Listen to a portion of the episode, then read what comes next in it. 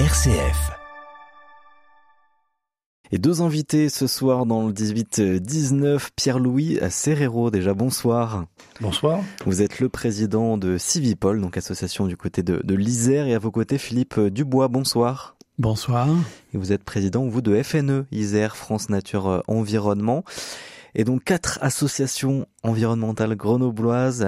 Donc il y a vos deux associations, mais il y a aussi l'Assemblée des communs et le Jardin des initiatives qui militent pour ce Parlement de l'Isère. On va donc parler de ce, de ce beau projet.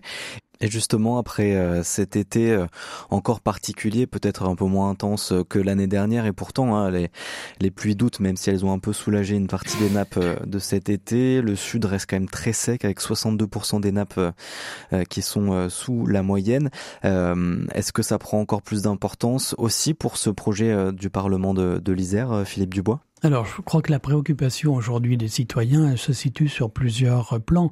Le premier plan, effectivement, c'est la sécheresse euh, qu'on a qu'on vit, enfin qu'on a vécu euh, cet été et qu'on vit encore, puisqu'il y a encore des communes qui sont euh, euh desservies avec des des camions qui leur amènent des bouteilles d'eau. Donc, la première préoccupation, c'est la sécheresse. La deuxième préoccupation de, du public, du citoyen, c'est aussi la fonte, le, le réchauffement climatique, c'est-à-dire la fonte des glaciers. La fonte des glaciers engendre une diminution du, euh, du débit des rivières et, donc de la disponibilité de la ressource.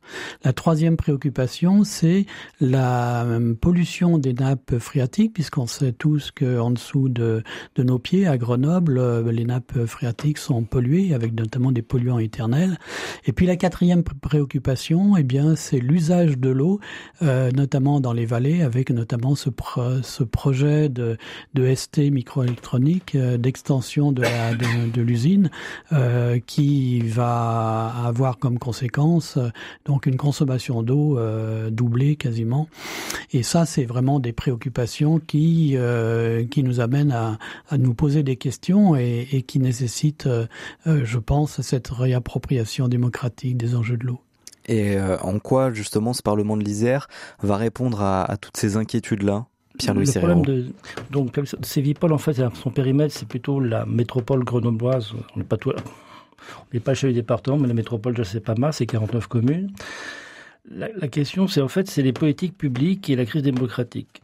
Les politiques publiques en fait les politiques publiques c'est ça fonctionne. Il y a des élus désignés par le suffrage universel, légitimes, qui sont en, en responsabilité. Les professionnels qui avec une expertise euh, disent des choses apporte des connaissances, qui est faisable ou pas, euh, techniquement, juridiquement.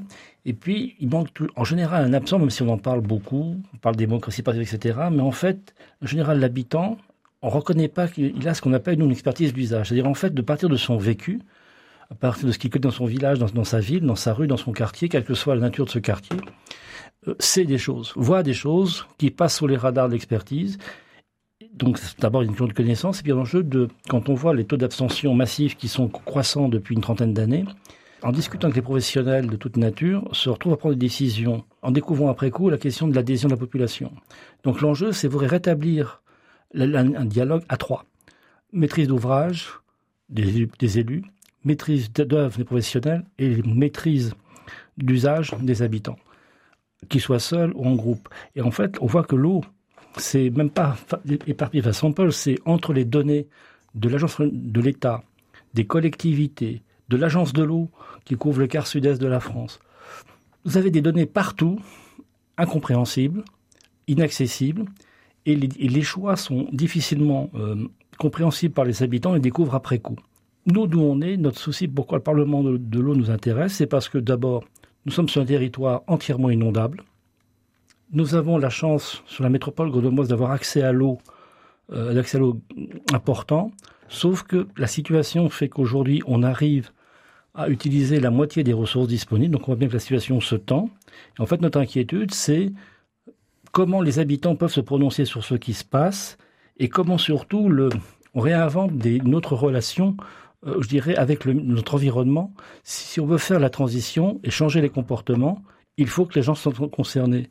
Donc c'est pour ça le Parlement a l'enjeu à la fois de parler des intérêts, des usages, et de changer notre relation avec notre environnement. Dans le Parlement, on parle d'attachement, c'est-à-dire en gros une dimension plus sensible, artistique, esthétique. La nature fait partie des paysages, donc notre qualité de vie, notre cadre de vie, et donc il faut en prendre soin. Et si on veut changer les comportements, il faut d'abord que les gens apprennent à aimer l'eau et on ne jette pas une trottinette tranquillement à l'eau, moi ce que j'ai vu faire chez moi, ou une benne ou une voiture, parce qu'on ne le fait pas chez, chez, soi ou dans sa famille. Pourquoi on le fait dans la nature? À un moment donné, il faut changer les comportements, changer la, comment dire, la, la, pratique. Et surtout, les ressources sont limitées. Et si on ne fait pas attention, mmh. on ne va pas continuer à nettoyer l'espace public avec de l'eau potable ou produire de l'alimentation mmh. euh, avec cette eau. L'Espagne et l'Italie du Sud le font déjà. Il faut changer ces pratiques et il faut d'abord discuter et que tout le monde soit associé à la discussion. Mais c'est pour ça, c'est vrai qu'on peut se poser cette euh, cette question. Vous l'avez euh, rappelé, hein, Pierre-Louis Serrero. Il y a déjà beaucoup de structures qui s'occupent de la gestion de l'eau euh, en France, dans les collectivités, les collectivités, les syndicats mixtes, l'agence de l'eau. Effectivement, on a des élus aussi qui sont là normalement pour apporter la, la, parole des citoyens avec à travers des propositions de loi, par exemple. C'est quoi Ces élus ne font pas leur travail? Est-ce que ces, ah, ces agences-là ou les élus courent Les élus courent après le temps. Hmm. Parce qu'en fait, c'était pas. les étudiants de l'école d'architecture qui ont travaillé à un moment donné ont fait un schéma entre l'agence de l'eau, l'ARS, le SIMBI, euh, la régie de l'eau de la métropole grenobloise. On peut, vous pouvez avoir une dizaine d'organisations qui travaillent là-dessus et avec des responsabilités très, très dispersées. Ce qui fait que lorsqu'il y a un pépin, c'est pour ça que dans l'État se doit reprendre la main et puis on essaie de se dépatouiller. En fait, c'est globalement incompréhensible. Et en fait, même les institutions, il, y a, des, peut y avoir des chevauchements, des, des conflits de compétences, ça suppose de la coopération, et cette coopération structurellement n'existe pas. Donc je dirais, il y a l'enjeu de, de pousser à ça, et on se dit que l'une des solutions, c'est la parole habitante, la parole citoyenne, c'est-à-dire au bout du bout, les gens concernés par le service rendu sont seraient de nature à inciter à la coopération, à, à mettre les gens, les parties prenantes en présence. Donc je dirais il faut que si les habitants qui sont les plus nombreux au bout, du bout étaient dans la danse, se sentaient concernés, on aurait plus de chances de repérer des choses, d'avoir des, informations et des compréhensions. Les intérêts sont légitimes. Et par contre, si on veut négocier et obtenir quelque chose d'acceptable, il faut se parler avant. il y a, cet, espace de parole n'existe pas. Il y aurait qui concrètement dans, dans ce Parlement? Il y aurait combien de personnes? Et pour quelle légitimité aussi? En fait, ce Parlement, euh, c'est oui, euh, ce Parlement, en fait, euh, ça serait comme une plateforme d'échange en quelque sorte. Ce Parlement, c'est en fait, c'est fait partie de l'ensemble des collectifs Pierre-Louis en a parlé là. Donc il y a le Parlement de Loire hein, qui a été constitué, il y a le Parlement, l'appel du Rhône, l'Institut éco-citoyen de Fos-sur-Mer. Euh, dans la Durance, il y a des choses qui se passent, l'Allier, la Seine. Donc tous ces collectifs-là, ils ont pour but de faire surgir la parole citoyenne pour qu'il y ait euh, cette réappropriation en quelque sorte. Et cette réappropriation aujourd'hui, elle ne peut se faire qu'à partir d'une euh, claire d'une clairvoyance sur les données euh, existantes sur l'eau qui aujourd'hui sont éparpillées, ainsi que la gestion.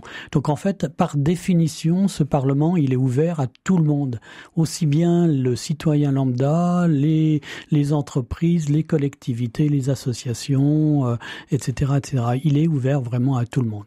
Et justement, parmi ces acteurs, vous l'avez rappelé, il y a les entreprises, et notamment des entreprises industrielles qui, euh, euh, qui touchent directement à cette gestion de l'eau et, à, cet usage de l'eau. On en parle euh, avec vous, Johan Fraisse.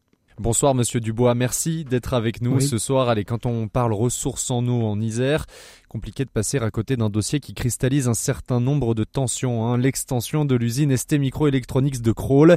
L'État a annoncé une aide conséquente pour ce projet, pas moins de 2,9 milliards d'euros. Un grand pas pour la souveraineté industrielle du pays, selon les mots hein, de Bruno Le Maire, le ministre de l'économie, qui a fait le déplacement pour cette annonce. Oui, mais voilà, le producteur de semi-conducteurs utilise l'eau potable grenobloise et oui pour nettoyer ses plaques de silicium et rejette l'eau ensuite dans les cours d'eau alentour.